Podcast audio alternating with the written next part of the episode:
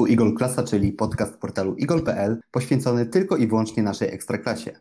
Omawiamy, podsumowujemy, przewidujemy oraz dzielimy się opiniami na temat tego, co aktualnie dzieje się w naszej ekstraklasie. Witamy wszystkich, którzy słuchają nas na Spotify oraz za pośrednictwem innych platform. Mateusz Tudek przy mikrofonie. Moimi rozmówcami będą, uwaga, wielka niespodzianka, tego nikt się nie spodziewał, Dawid Stelnicki. Dzień dobry. Antek Majewski. Dzień dobry.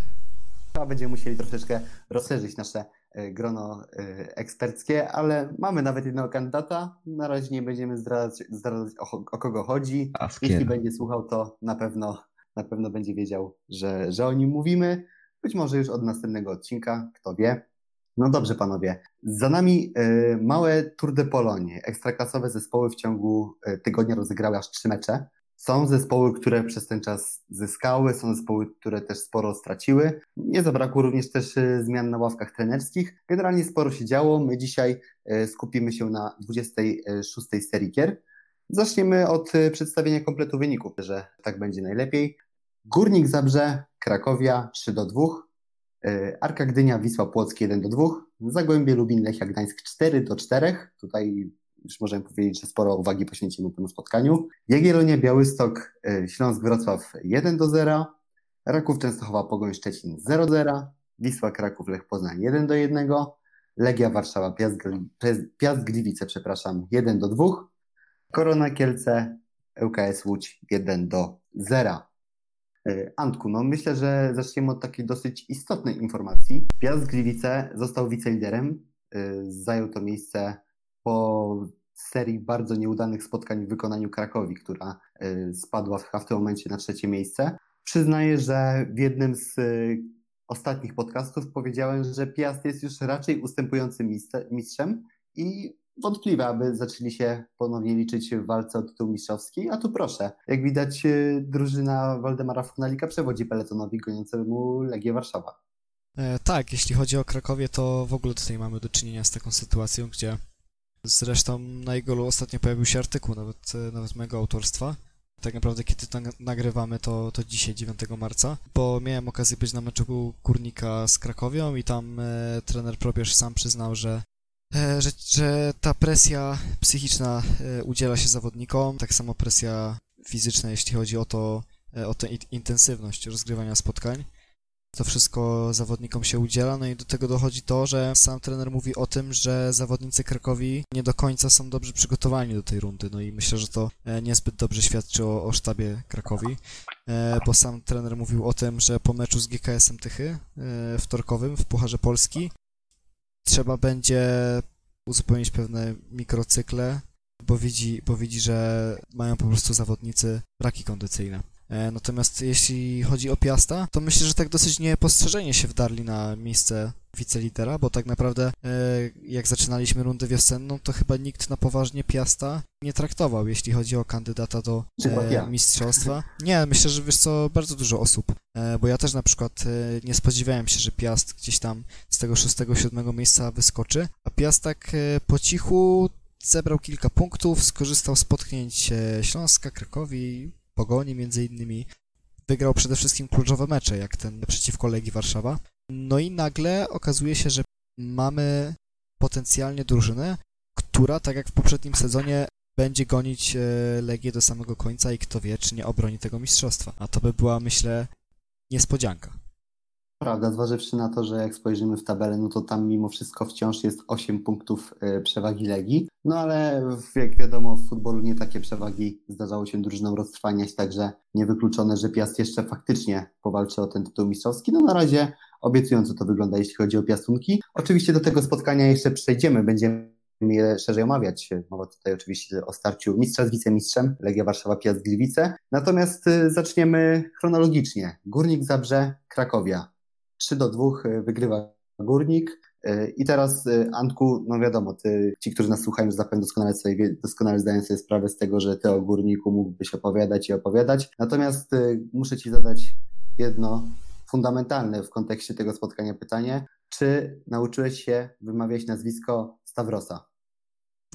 Mógłbym spróbować. Jestem pod wrażeniem, że, że nasz rzecznik prasowy, a zarazem speaker, dał radę wymówić e, bezbłędnie, tak mi się wydaje przynajmniej, e, nazwisko Stavrosa.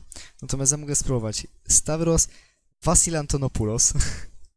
Mam nadzieję, że nic nie przekręciłem. Chyba dobrze, chyba dobrze. Mam nadzieję, że... Ręki sobie nie dam uciąć, ale... Mam nadzieję, że nic nie przekręciłem, natomiast myślę, że trzeba się powoli uczyć tego nazwiska, bo pokazał Staw, Stavros, że E, jest walecznym zawodnikiem. Tam tak naprawdę przez cały mecz gdzieś e, ze złamanym nosem, z tamponem, e, schodził z boiska cały zakrwawiony.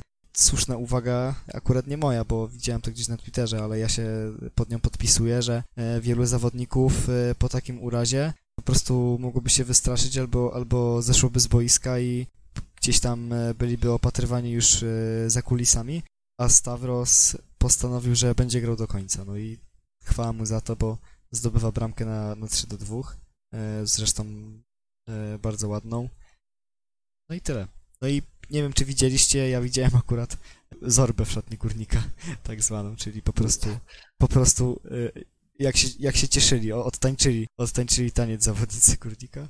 Było to, Taki myślę, dość zabawne, dość zabawnie to wyglądało. Tym bardziej, że tam też padło nazwisko nowego napastnika, jeśli chodzi o te wszystkie materiały wideo i tak dalej, to nie tylko Stavros był tam wyróżniany, ale także Giacomakis, no, który tak naprawdę no, nie pokazał się z najlepszej strony.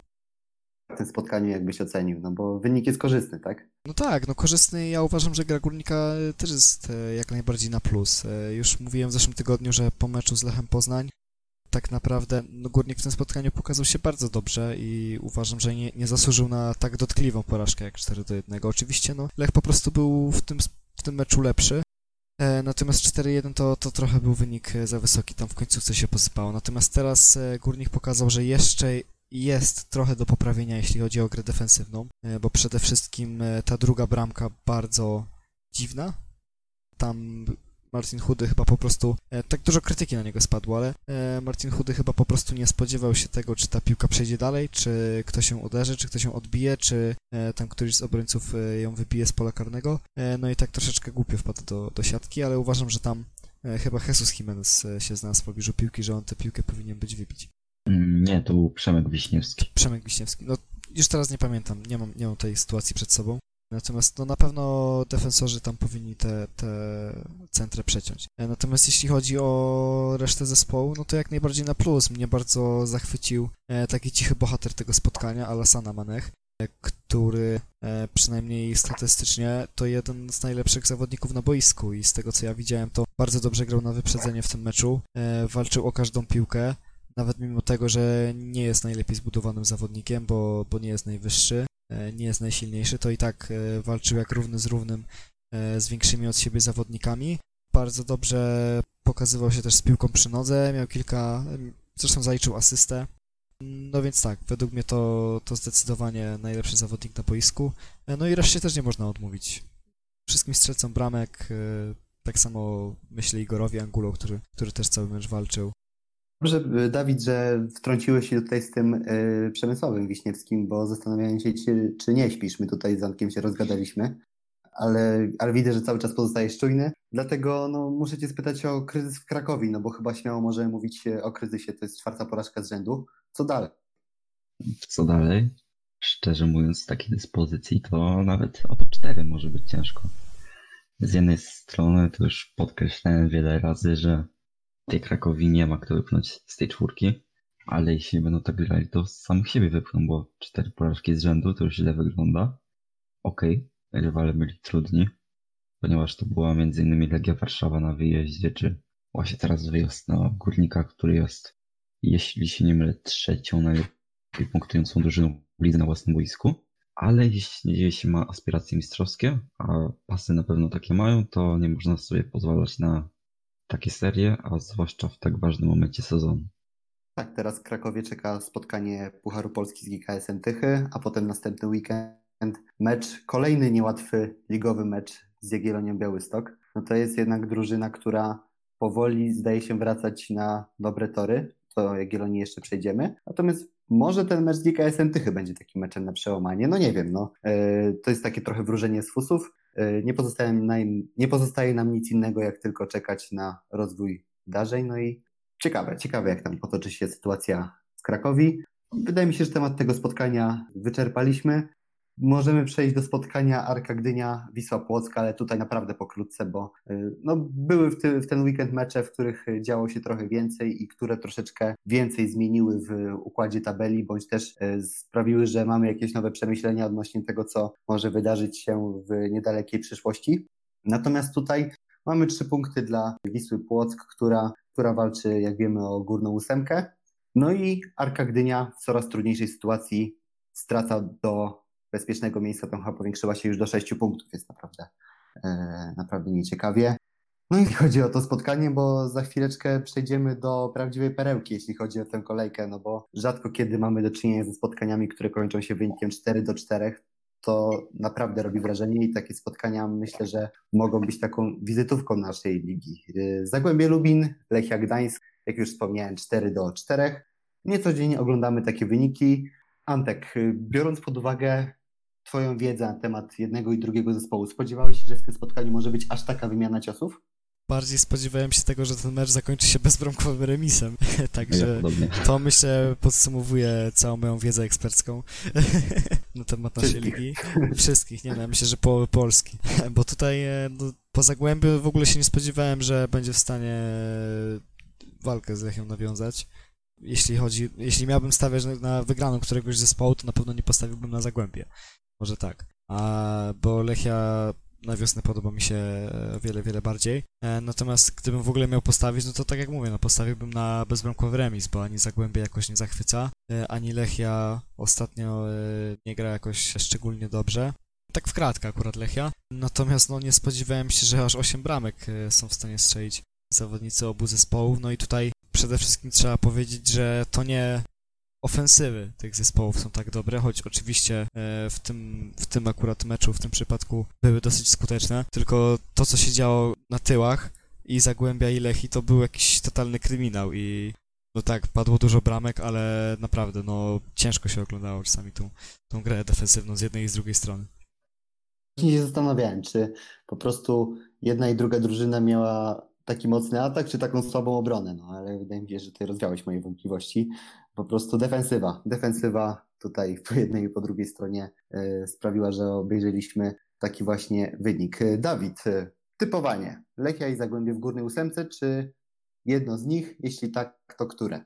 Jeśli miałbym wybrać jedną drużynę, to o. mimo wszystko zdecydowanie bardziej bym stawiał na Lechio, ponieważ uważam, że ten mecz jeśli chodzi o tę ilość straconych goli, to był taki, jakby to powiedzieć, wypadek już przy pracy. Jednak drużyna Piotra Stokowca dużo lepiej bronią niż wskazuje na to ten mecz. I myślę, że już w najbliższych kolejkach no nie będziemy widzieć tak bezradnej defensywy Lechi, a natomiast w przypadku Zagłębia to jednak może martwić, zwłaszcza no, jeśli się tak broni z Lechią Gdańsk, która no, nie jest najbardziej bramkostrzelną drużyną w lidze, tak delikatnie mówią i przeciwko LKS-owi, który jest Beniaminkiem, który jest najgorszą drużyną ligi i nie strzela nawet jednej bramki na mecz i traci trzy gole, to też po jeszcze większych kryminałach moim zdaniem niż z Lechią Gdańsk, to ciężko liczyć na górną ósemkę. Zwłaszcza, że jak Gironia, tak jak wcześniej wspominaliście, Raków też ma bardzo dobrą serię. Ja nie widzę jednak miejsca dla Zagłębia, a już na pewno nie w takiej dyspozycji ich defensywy. Widzisz miejsce dla Zagłębia, natomiast my na pewno widzimy miejsce dla takich spotkań, bo sam wynik no wskazuje na to, jakie to było widowiskowo, jakie to było widowisko i nie pozostaje nam nic innego, jak tylko liczyć, że takich spotkań będzie więcej, bo wiadomo, to dodaje kolorytu naszej, naszej lidze. Dobrze, wydaje mi się, że tutaj kwestia tego spotkania e, została wyjaśniona. Jagiellonia Białystok Śląsk Wrocław 1 do 0, gol Pospiszila z karnego. Jagiellonia coraz lepiej punktuje, trzeba sobie to jasno powiedzieć. Dawid, skoro już mówiliśmy o pogłębiającym się kryzysie w Krakowie, to tutaj nie sposób nie spytać, czy kryzys Jagiellonii już został zażegnany? Ja jeszcze bym mimo wszystko się wstrzymał z fanfarami. Ostatnie mecze są już dużo lepsze. Jednak Jagiellonia wygrała dwa spotkania i to ze Śląskiem Wrocław, który jest jednak, co nie mówię, bardzo solidną ekipą i z Pogonią Szczecin, ale też widzieliśmy, jak po prostu zagrały te obie drużyny przeciwko Białostoczanom, aż Pogoń ok, w zeszłej kolejce kreowała trochę tych sytuacji, wyglądała jak na nich nieźle w ataku, ale to kompletnie nic nie przynosiło, byli kompletnie nieskuteczni i dzięki temu Jagiellonia wywiozła trzy punkty ze Szczecina, a też Śląsk Wrocław nie wyglądał jak Śląsk w ogóle taki jaki znamy w tym sezonie w Białymstoku. I no właśnie, to był taki, nie wiem czy nawet nie najsłabszy mecz Śląska w tym sezonie. Pomnijcie mi, jeśli był jakiś słabszy. Ja sobie takiego nie przypominam. I okej, okay, są powody do optymizmu. To już wygląda dużo lepiej niż chociażby wyjazdy na Wisłę czy na Legię, ale mimo wszystko jeszcze nie ma powodów do jakiegoś wielkiego optymizmu. Rzeczywiście, to jest bardzo skromne zwycięstwo Jagiellonii przeciwko słabemu Śląskowi. No ale trzy punkty wpadają na konto y, Białostoczan i wiadomo, perspektywa walki o górną ósemkę mm, staje się też y, bardziej optymistyczna. Minimalnie chociaż dzięki, dzięki tym trzem oczkom. E, Raków Częstochowa, Pogoń Szczecin 0 do 0. Dawid, ty powiedziałeś, że nie będziesz komentował gry Pogoni. Czy podtrzymujesz to? Tak.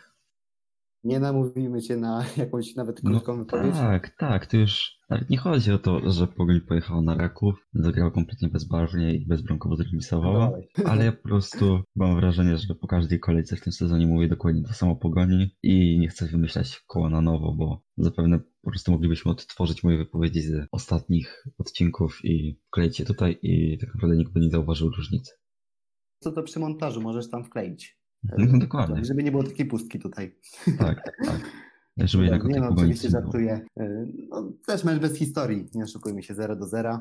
Właśnie nasz redakcyjny kolega był na tym spotkaniu, który miał się pojawić e, w dzisiejszym podcaście. Nie pojawił się, liczymy na jego występ w następnym podcaście. Akurat temat tego meczu myślę, że już możemy zakończyć. 0 do 0, Pogoń Pogoń tutaj straciła dwa punkty też, e, chyba trzeba sobie Nie, nie, wiesz co, ja się właśnie nie zgadzam, chodzi że straciła dwa punkty. o tabelę, chodzi mi o tabelę, a nie o tam przebieg meczu. Aha, o, to, o tabelę to tak, tak, ale tak mimo wszystko remis na Rakowie przyjął fajnie, że fajny wynik, ale w takim stylu, no nie, jest niedosyt i to spory że troszeczkę udało mi się od Ciebie wyciągnąć jednak, jeśli chodzi o komentarz gry Pogoni Szczecin. No ale już dobrze, dalej Cię nie męczę, przechodzimy do kolejnego spotkania. To było spotkanie z potencjałem. Mówię tutaj już o meczu Wisła Kraków e, Poznań, wynik 1 do 1. No, wydaje mi się, że obie drużyny miały argumenty, aby wygrać ten mecz. Mówię tutaj o tych argumentach przed meczem. E, Lech bardzo dobrze zaczął tę drugą część sezonu. Wisła to w ogóle świetnie rozpoczęła e, właśnie rundę wiosenną.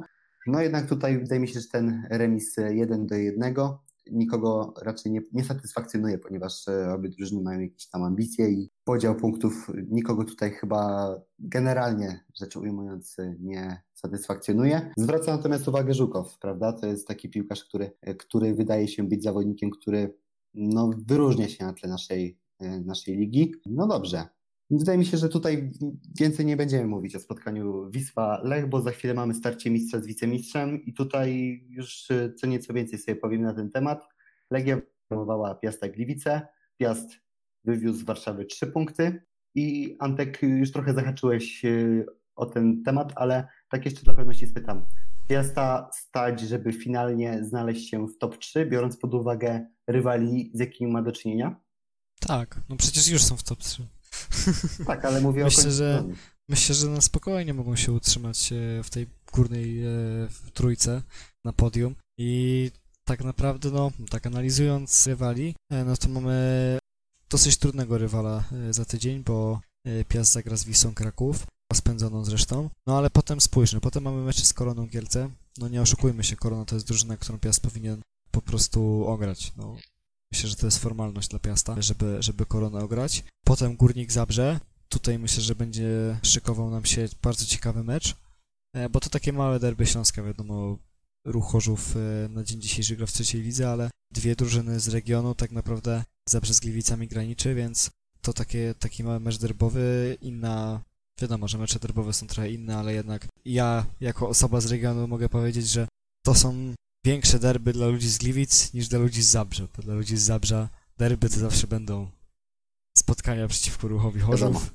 No a Piast, że niestety nie ma takiego prawdziwego, typowego rywala, no to podpina się pod, podpina się pod rywalizację z Górnikiem. No ale wiadomo, że, że można to nazwać meczem derbowym. No ale myślę, że w tym przypadku też Piast po prostu, chociaż nie wiem, tak jeśli, jeśli Górnik utrzyma taką formę, to może być ciężko, ale myślę, że Piast no załóżmy, że w tym meczu akurat padnie remis. No i ostatnie spotkanie tego sezonu, e, przynajmniej rundy zasadniczej, to jest spotkanie na wyjeździe z Jagiellonią Białystok. Wiadomo, że wyjazdy są zawsze trudne, ale według mnie Jagiellonia to nie jest drużyna na górną ósemkę na dzień dzisiejszy. Obecnie na ósmym miejscu w tabeli, ale myślę, że to się zmieni jeszcze do końca sezonu. I uważam, że Piast ten mecz też powinien wygrać. I naprawdę jest potencjał na to, żeby Piast w rundzie zasadniczej podgonił y, do Legii, no myślę, nie wiem, może na 5 punktów, 4. Myślę, że to jest bardzo możliwe. Na pewno Legia nie ucieknie Piastowi. Okej, tak postawię, że, że Legia nie ucieknie i że Piast na koniec rundy zasadniczej zachowa drugie miejsce w tabeli. Tak, e, Wspomniałeś już o tych derbach właśnie w kontekście spotkania e, Górnik Piast. Natomiast e, tak samo uważam o derbach Mazowsza, czyli Legia Warszawa, Wisła Płock. No to też nie jest jakieś takie warunkowane historycznie spotkanie. Derbami zawsze było starcie Legii z Polonią oczywiście, ale no wiadomo, to też ładnie brzmi, derby Mazowsza. No to tak samo tutaj derby Górnego Śląska możemy powiedzieć.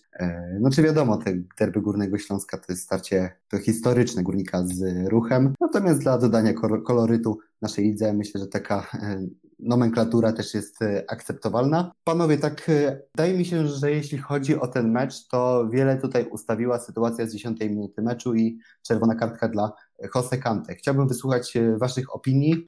Ja zakończę, ja, ja może na koniec się wypowiem na ten temat. To nie jest tak, że nie mam swojego zdania, mam swoje zdanie na ten temat, ale chciałbym od ciebie, Dawid, zacząć nie, no moim zdaniem to jest czerwona kartka i arbiter podjął jak najbardziej prawidłową decyzję. Okej, okay, Kante oczywiście tam, ponieważ widziałem takie argumenty, że on nie miał zamiaru sfaulować Sebastiana Milewskiego i że nie powinien przez to ujrzeć czerwonej kartki, bo to nie było celowe, ale ja się kompletnie z taką argumentacją nie zgadzam, ponieważ Gwinejczyk zawodnikowi Piasta wyrządzi szkodę takim zagraniem i słusznie złapał czerwoną kartkę, ale też uważam, że mimo wszystko zachował się w tej sytuacji o tyle godnie, że tak naprawdę zamiast po tej decyzji y, arbitra machać tam łapami i na siłę się kłócić, czy uleżeć na cały świat, przyjął to na klatę i normalnie zszedł z boiska pogodzony tak naprawdę z decyzją sędziego. Tak, a twoim zdaniem czerwona kartka dla Kante? No ja Zgodzę się z Dawidem e, w tej kwestii, że e, naprawdę Kante się zachował bardzo w porządku, że zszedł z boiska i, i tak naprawdę nie miał jakichś większych pretensji. Natomiast, no cóż, nie jestem sędzią, nie jestem znawcą przepisów, ale według mnie, no troszeczkę, troszeczkę za duża e, ta kara. Ja uważam, że to nie było, że to nie była sytuacja na czerwoną kartkę, bo Kante fakt, no mógł zrobić krzywdę przeciwnikowi, nawet nie krzywdę, no ale tak naprawdę tam mogła, mogła z tego wyniknąć taka kontuzja, że Milewski już do końca sezonu na przykład mógłby nie zagrać. Też jest taka, taka możliwość. E, natomiast e, no nie było to celowe zagranie, to nie było jakieś niesportowe zachowanie wynikające ze frustracji, tak jak już przecież mamy przykłady z tego sezonu. E, już teraz nie będę wymieniał, ale no, zawodnicy Lechi, powiemy może tak. E, no tak. Także takie niesportowe zachowania już były i z pewnością jeszcze będą przykłady. E, natomiast no, w tej sytuacji myślę walka o piłkę e, przede wszystkim i tyle. No, ja uważam, że, że nie należała się czerwona kartka, ale arbiter ocenił inaczej. Natomiast co jeszcze ciekawe, to jeśli faktycznie należała się czerwona kartka według przepisów, to bardzo mnie dziwi to, że prezes Polskiego Związku Piłki Nożnej Zbigniew Boniek tą decyzję kwestionował, no bo przecież e, to nie my, czy sędziowie nie ustalają reguł gry w piłkę, tylko e, sędziują według tego, co ustala federacja, że tam widziałem na Twitterze prezes Boniek sobie no, taki wpis gdzieś tam umieścił, że no skoro takie, takie jest sędziowanie, to on dziękuję. Tak w skrócie, ja teraz nie pamiętam oczywiście jak to było, ale generalnie nie spodobała mu się za bardzo ta decyzja. No ja uważam, że jako prezes Polskiego Związku, no to on powinien coś z tym zrobić, tak? Skoro za takie zagrania według niego niesłusznie dyktowane są czerwone kartki, no to e, chyba on powinien poszukać, e, gdzie tam w przepisach jest jakiś błąd. No, ode mnie mm, Wiesz co?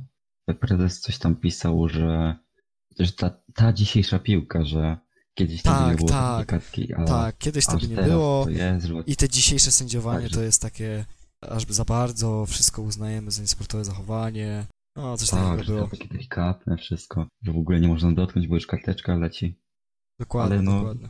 To znaczy, tak no nie no, trzeba powiedzieć, że e, jak, obej jak obejrzałem, oglądałem mecz, no to e, aż mnie to zabolało, tak, e, gdzieś tam w nodze, bo to naprawdę takie wejście, no Gdyby to zrobił z premedytacją, to zdecydowanie czerwona kartka, ale no ja uważam, że, że nie należało się.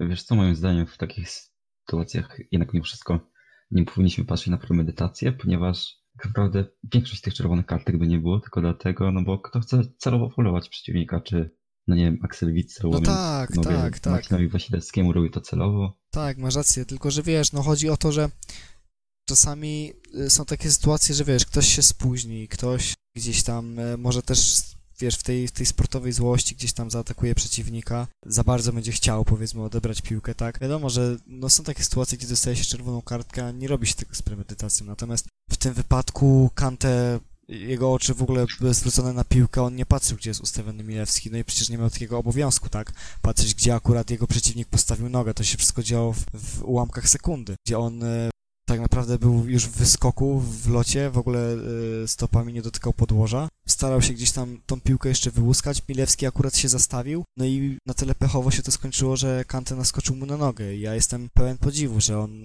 nie miał do, do sędziego pretensji, bo ja na jego miejscu z pewnością e, no, złapałbym się za głowę, gdybym zobaczył czerwoną kartkę. Tak, e, pozwolę się już trochę wtrącić wam tutaj trochę, Okej. ponieważ e, po, pozwoliłem wam, najpierw wam e, się wypowiedzieć, ponieważ liczyłem, że jednak obaj powiecie, że czerwona. Ja tutaj e, będę takim, będę stosował jakieś tam kontrargumenty. No, moim zdaniem jednak żółta kartka. Dlaczego? Ponieważ miałem wrażenie, że po tym zagraniu Kante już nie miał co z tą nogą zrobić. Ona była taką nogą postawną. Siła grawi- troszeczkę fizyki będzie. Ta siła grawitacji działała i on już, że tak powiem, tej nogi nie kontrolował. On już, że tak powiem, na nią opadał wręcz. I No tak. wydaje mi się, że to był taki ruch niekontrolowany praktycznie. No. No dlatego o tym mówię, tak, tym bardziej, no, no to wszystko działa się tak szybko, że on po prostu nie miał już na to wpływu, gdzie upadnie, a że tam akurat defensor Piasta postawił nogę, no to skończyło się jak się skończyło, no takie sytuacje są To jest ryzyko tego sportu. Dokładnie. Sport kontyngenty, no. Znaczy, okej, no jestem w stanie zrozumieć argumenty tych, którzy twierdzą, że tam była czerwona kartka, no bo tak, to było wejście niebezpieczne. Też faktycznie, no, dobry przykład z tym Axelem Wiccelem, który przecież y, Wasylowi krzywdy nie chciał wtedy zrobić, a zrobił to potworną. No, także sporna, sporna kwestia. Myślę, że tutaj też możemy sobie dywagować, możemy sobie gadać, ale tak naprawdę interpretacja należy tutaj do sędziów i generalnie przepisy dla całego świata, tutaj już y, też nie mieszałbym w to federacji, ale przepisy dla całego świata gry w piłkę nożną są jednolite i to tego powinniśmy się trzymać. Sędziowie uczą się y, przepisów, które obowiązują na całym świecie. Także, no cóż, no, bo też pamiętajmy o tym, że sędzia dosyć długo sprawdzał tę sytuację na warze, także on to bardzo skrupulatnie przeanalizował, no i też konsultował to ze swoim asystentem na wozie. No i oni zdecydowali o ukaraniu Jose Kante czerwoną kartką. No cóż, Mm, no tak, tak, żeby- się mogę to skończyć mecz. Tak. E, Tak, tak, żeby w ogóle nie było, to ja tak jakby rozumiem wasze argumenty, ale moim zdaniem tutaj bardziej niż ta przypadkowość czy celowość, to powinniśmy patrzeć jednak na ten skutek tego zagrania, to jak Sebastian Milewski mógł skończyć. Zwłaszcza, że właśnie teraz oglądam jeszcze te powtórki, na Twitterze mi się przypomniało, no to faktycznie to nie wygląda fajnie, jeszcze tam prostowaną nogą tak kantę wchodzi i tutaj bym bardziej patrzył na to, jakie to mogło wywołać skutki niż na to, jaki był zamiar czy momentum. No dobrze, panowie, bo tej w zasadzie wydaje mi się, że tej sytuacji poświęciliśmy więcej uwagi niż e, poszczególnym spotkaniom. Ja, nie no, ja jeszcze mogę powiedzieć, że zobacz, Tak? jak, jak y, mamy rękę w polu karnym, tak? No Teoretycznie już teraz y, nie wiem, jak potem przepisy się zmieniały, ale e, weźmy sobie przykład e, choćby z y, Mistrzostw Świata, kiedy e, w Brazylii, nie, nie w Brazylii, przepraszam, w Afryce, kiedy e, Luis Suarez w meczu ćwierćfinałowym zablokował ręką e, strzał, po którym padłaby bramka, tak? Otrzymał czerwoną kartkę, wiadomo, potem tam ten nie został wykorzystany i miał ten zamiar, tak? Miał ten zamiar, żeby zablokować piłkę. I teraz wyobraź sobie, że ma, masz taką sytuację, gdzie jest strzał na, na bramkę y, z kilku metrów, nawet na pustą bramkę i obrońca po prostu się zasłania, dostaje piłkę w rękę, tak? No i co? I w, i w, tym, w tym momentku, e, w, proszę, w, w tym wypadku, e, no nie miał, nie chciał tej piłki, nie, nie chciał jej dotknąć, on po prostu się zasłonił, ale wystawił rękę, ale skutek jest taki, że nie padła bramka. I co, dałbyś czerwoną kartkę? No wiadomo, interpretacja gry ręką to jest tyle, ty- ilu sędziów. No tak, ale mówimy, wiesz, ale mówimy o, o skutkach. No No tak. skutek był taki, że mógł mu zrobić krzywdę, ale on nie miał na to wpływu. Tak samo obrońca odwraca się od piłki, y, tą rękę wystawia po prostu instynktownie, z automatu, żeby nie dostać w twarz, wystawia ją trochę za daleko i w tym momencie blokuje drogę do bramki. No, skutek jest taki, że nie pada bramka. Po prostu- możemy postawić kropkę, średnik, cokolwiek, bo e, no to, to, to, co właśnie przed chwilą powiedziałem. Więcej czasu poświęciliśmy na żółtą bądź też czerwoną kartkę dla Kante niż na inne spotkania, a jeszcze został nam mecz e, na szczycie, jeżeli odwrócimy tabelę oczywiście. Korona Kielce, e, Ełks Łódź. W Kielcach efekt nowej miotły. Przyszedł, trener Maciej Bartoszek, dobrze znany przyściegiennego, człowiek, który kiedyś z Koroną wywalczył piąte miejsce czy szóste? Piąte. Piąte. Piąte miejsce w tabeli, jeśli pamięć nie myli. E, Zresztą został wybrany najlepszym trenerem sezonu, także, e, także to był naprawdę jego bardzo udany epizod w Kielcach. Korona wygrała 1-0, skromne zwycięstwo, ale myślę, że dosyć e, istotne dla kieleckiej ekipy. Myślisz, Dawid, że, że to jest taki, może inaczej, dla której z tych drużyn jest e, większa nadzieja na ten moment? Mm, Patrząc na wskazać. sytuację w tabeli, to zdecydowanie dla Korony Kielce, ponieważ jednak Kielczanie mają za sterami trenera Bartoszka, który już z Koroną robił wynik grubo ponad stan. To jest też taki trener świetnie sobie radzą- radzący z tymi pożarami i kryzysami, co pokazał nie tylko w Koronie, ale też chociażby w Termalice, kiedy pracował. Też wykonał bardzo dobrą pracę, ale tam niestety przez, jakby to powiedzieć, fanaberię zarządu jego głowa przedwcześnie została ścięta i myślę, że jakiegoś ktoś miałby się utrzymać z tej dwójki to Korona Kielce, ale to też mimo wszystko, że tego, mimo tego, że Korona jest bliżej, to wcale nie oznacza, że Korona się utrzyma. Tak, obie drużyny są w bardzo nieciekawym położeniu, chociaż Dokładnie. Chociaż no, trener Bartoszek y, zapowiada walkę o utrzymanie, no i znając charakter tego trenera, Korona raczej nie odpuści. Tutaj będzie, będą walczyć dopóki będzie jeszcze szansa i nadzieja. No, Wydaje mi się, że jeśli chodzi o mecze, to już powiedzieliśmy wszystko to, co chcieliśmy powiedzieć i możemy przejść do takiego tematu pozasportowego, ale bardzo ściśle obecnie powiązanego z, ze sportem. Panowie, no koronawirus, no bo trudno jest od tego uciec. Wiadomo, ten temat jest y, non-stop, jest, temat, jest to temat y, poddawany dyskusji. Wypowiadają się różni eksperci, różni, y, różne opiniotwórcze osoby, mają, wyrażają swoje zdanie na ten temat. Natomiast w momencie, gdy nagrywamy ten podcast, nie ma jeszcze oficjalnych komunikatów odnośnie zamknięcia stadionów w Polsce na najbliższe spotkania. Natomiast Dawid, myślisz, że czy sądzisz, że to będzie dobre rozwiązanie? Zamy, zamykanie stadionów? Znaczy, no, możliwe, że sytuacja dojdzie do takiego momentu, że to zamknięcie stadionów będzie konieczne, ale podobno właśnie, podobno masz jakieś insiderskie informacje. Czy to prawda? Powiedzmy, że tak, że mam. Z tego co wiem, to na 99% w momencie, w którym to nagrywamy, czyli w poniedziałek wieczorem, stadion Pogoni zostanie zamknięty na mecz z Zagłębiem Lubin w najbliższą sobotę i po prostu portowcy zagrają przy pustych trybunach.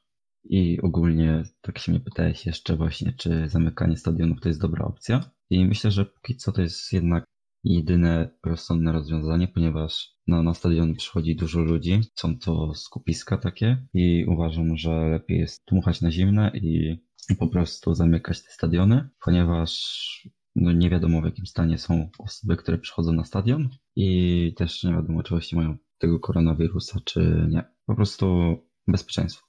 Nie, Matek, chciałbyś jeszcze coś dodać w tym temacie, bo wydaje mi się, że ten temat i tak jest wałkowany nawet w codziennych rozmowach, y, gdziekolwiek Znaczy- się znajdujemy. Jeśli chodzi o dodawanie czegokolwiek, to y, tak może, no nie powiem, że cię poprawię, ale troszeczkę e, wspomnę, że już są pierwsze przypadki e, gdzieś tam w trzecich ligach, między innymi e, zamykania stadionów. Mm, Tak, tak.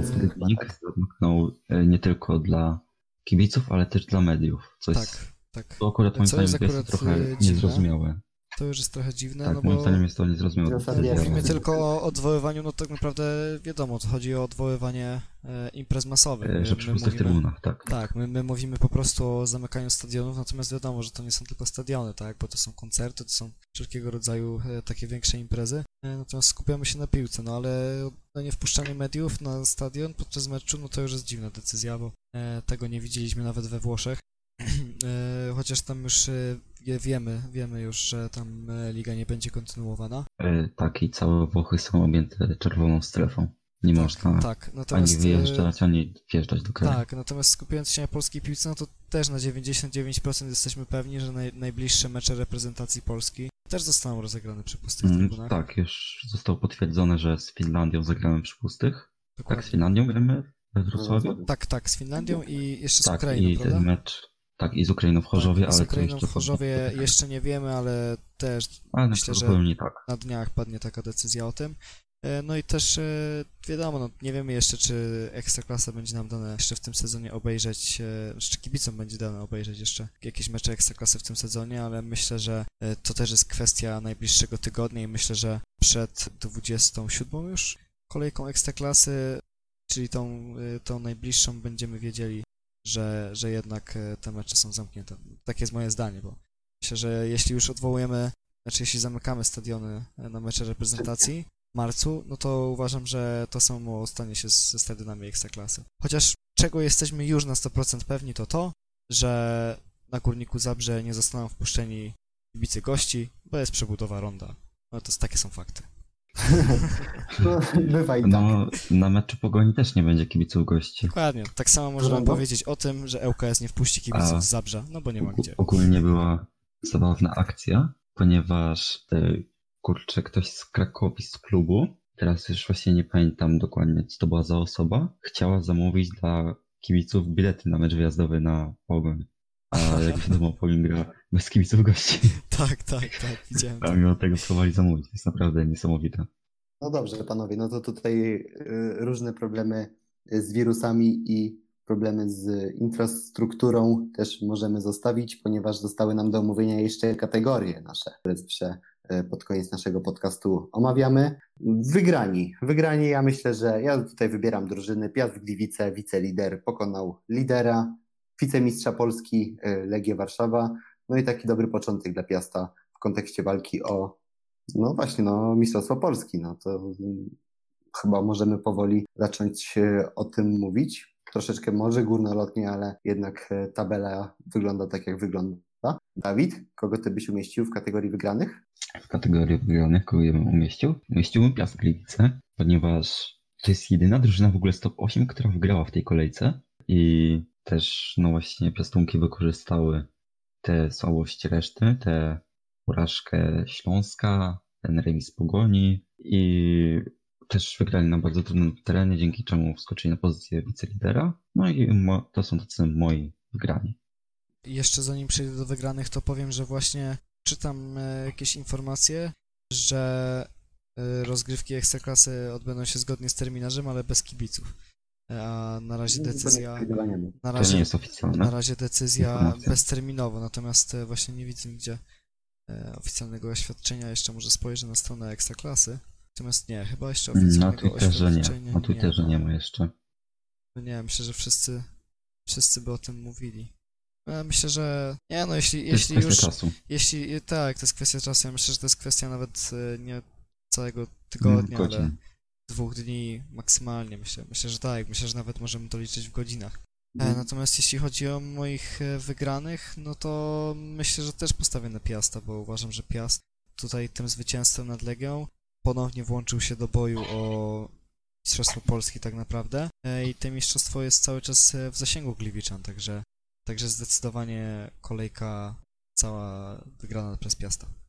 Czyli 3 do 0 dla Piasta. Chociaż, chociaż jeszcze jeśli miałbym jakieś wskazać jednego zawodnika, to byłby to Vasil Antonopoulos z Górnika Zabrze, bo takiego debiutu to e, mało kto taki debiut zaliczy w Ekstraklasie, a co dopiero zawodnik, od którego z pewnością kibicy Górnika tego nie oczekiwali. Ja też tego nie oczekiwałem, bo e, zawodnik nie do końca w tym sezonie ogrywany w lidze greckiej, no nie był pierwszym wyborem, dlatego też trafił na wypożyczenie, a tutaj myślę miła niespodzianka.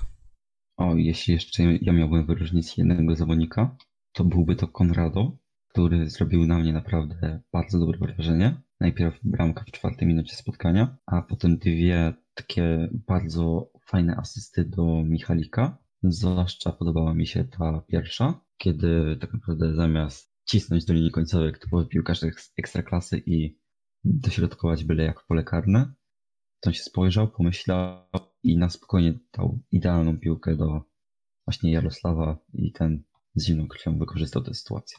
bo wygranych już sobie, wydaje mi się, dosyć sporo powiedzieliśmy. Ja tutaj będę konsekwentny. Przy okazji poprzedniego podcastu powiedziałem, że Krakowia po, ze względu na trzy porażki z rzędu. Tym razem twierdzę, że największym przegranym jest Krakowia, ponieważ ma cztery porażki z rzędu. Straciła miejsce e, wicelidera w tabeli. Nieciekawie dzieje się w Krakowi.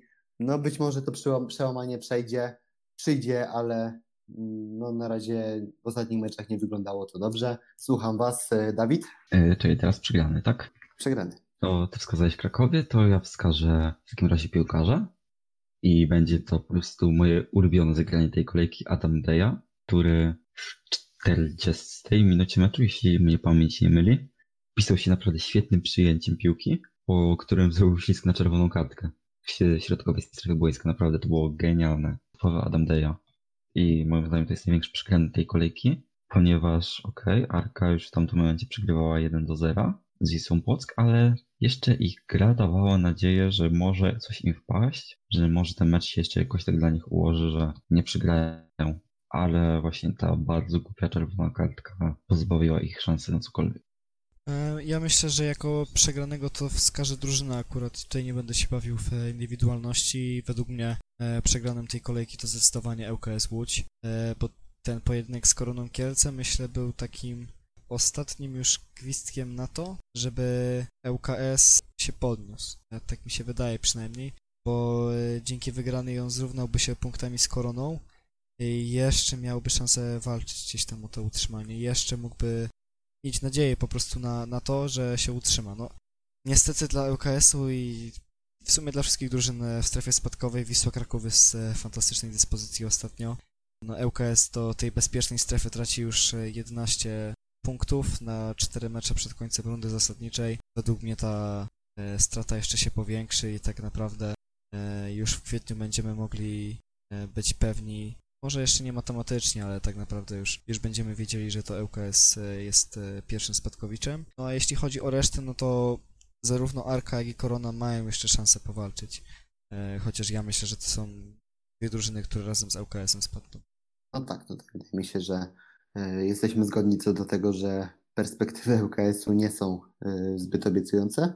Natomiast jeśli chodzi o kwestie do dopracowania, a nie, przepraszam, jeszcze Wonderkid został. Ja już chciałem przeskoczyć do następnej kategorii, ale jeszcze tutaj nie wybraliśmy młodzieżowca najlepszego. Trochę rozmawialiśmy o tym przed nagrywaniem i tak się zastanawiałem, kto tutaj mógłby być, kto tutaj do tej kategorii. No i Dawid podsunął Bartosza Białka, który strzelił gola na 4 do 4 meczu Zagłębia Lubin y, z Lechią Gdańsk. Obiecujący piłkarz chyba możemy sobie powiedzieć, kolejny z Akademii Zagłębia Lubin. Dawid, podtrzymujesz ten typ? Tak, tak. Ogólnie to Bartosz Białek zagrał niezły mecz, ale tak naprawdę wykorzystał to, że w tej kolejce ci młodzieżowcy nie byli na swoim optymalnym poziomie, że się nie popisali i tak naprawdę jedynym zawodnikiem, który mógłby mu zagrozić, jeśli chodzi o status najlepszego młodzieżowca tej kolejki, jest Damian Michalski, ale podtrzymuje tego Bartosza Białka.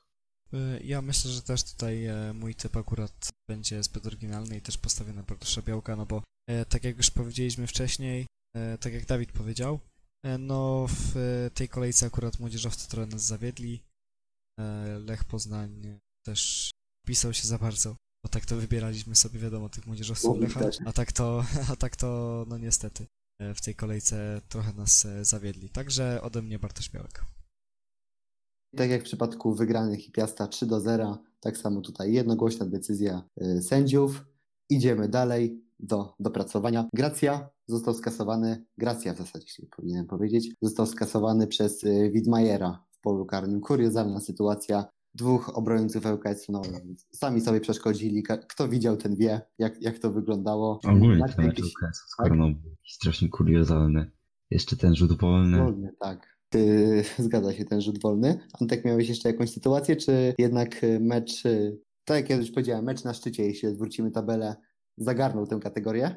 Y, ja powiem, że mecz Zagłębia z, Lech, z Lechią myślę, że może tą kategorię zagarnąć i to będzie do poprawy defensywie przede wszystkim. No bo jednak dać sobie strzelić cztery bramki, bo trzeba umieć, a tutaj zdarzyło się to jak i z jednej i z drugiej strony. Także. A tutaj... logicznie też trzeba umieć cztery strzelić. No oczywiście, tak, że, oczywiście, że tak, oczywiście, że tak. Nie mówię, że dlatego powiedziałem, że formacje ofensywne to jak najbardziej nie są do poprawy, natomiast e, obrońcy to myślę, że mogliby spędzić wieczór na analizie tego, co tam się stało tak właściwie, bo myślę, że oni schodząc z boiska sami nie wiedzieli, jak to się stało, że dali sobie strzelić cztery bramki. Tak, no już powiedziałeś o tym meczu, no to mecz kolejki chyba będzie trzecia jednogłośna decyzja. Zagłębie, Lechia. Czy ktoś ma jeszcze jakieś wątpliwości? Ja mam. Ja nie mam żadnych. Ja bym powiedział, że jednak Górnik e, Krakowia to był ciekawszy mecz, bo nie było, chociaż ta druga bramka dla Krakowi też troszeczkę e, taka dziwna, to uważam, że na bardzo, bardzo wysokim poziomie ten mecz stał i bardzo e, był to mecz ekscytujący, także ja wybieram mecz Górnika z Krakowiem. No zaskoczyłeś mnie trochę, ale okej, no to tak czy inaczej, nie, nie jednogłośną To- decyzją wygrywa Zagłębie Lechia. To ja w takim razie też będę oryginalny i powiem, że mecz Korony z ŁKS-em był najlepszym starciem tej kolejki. Okej. Dawid iro- ironicznie. Szanujemy twoje zdanie. E, Okej, dobrze panowie, no to chyba, chyba możemy zakończyć już e, dzisiejszy, dzisiejszy podcast. Trochę się rozgadaliśmy, trochę e, sporo porozmawialiśmy, ale wydaje mi się, że wiele ważnych kwestii poruszyliśmy. Dziękujemy wszystkim tym, którzy nas słuchają za pośrednictwem Spotify oraz też innych platform. Zachęcamy do dalszego słuchania.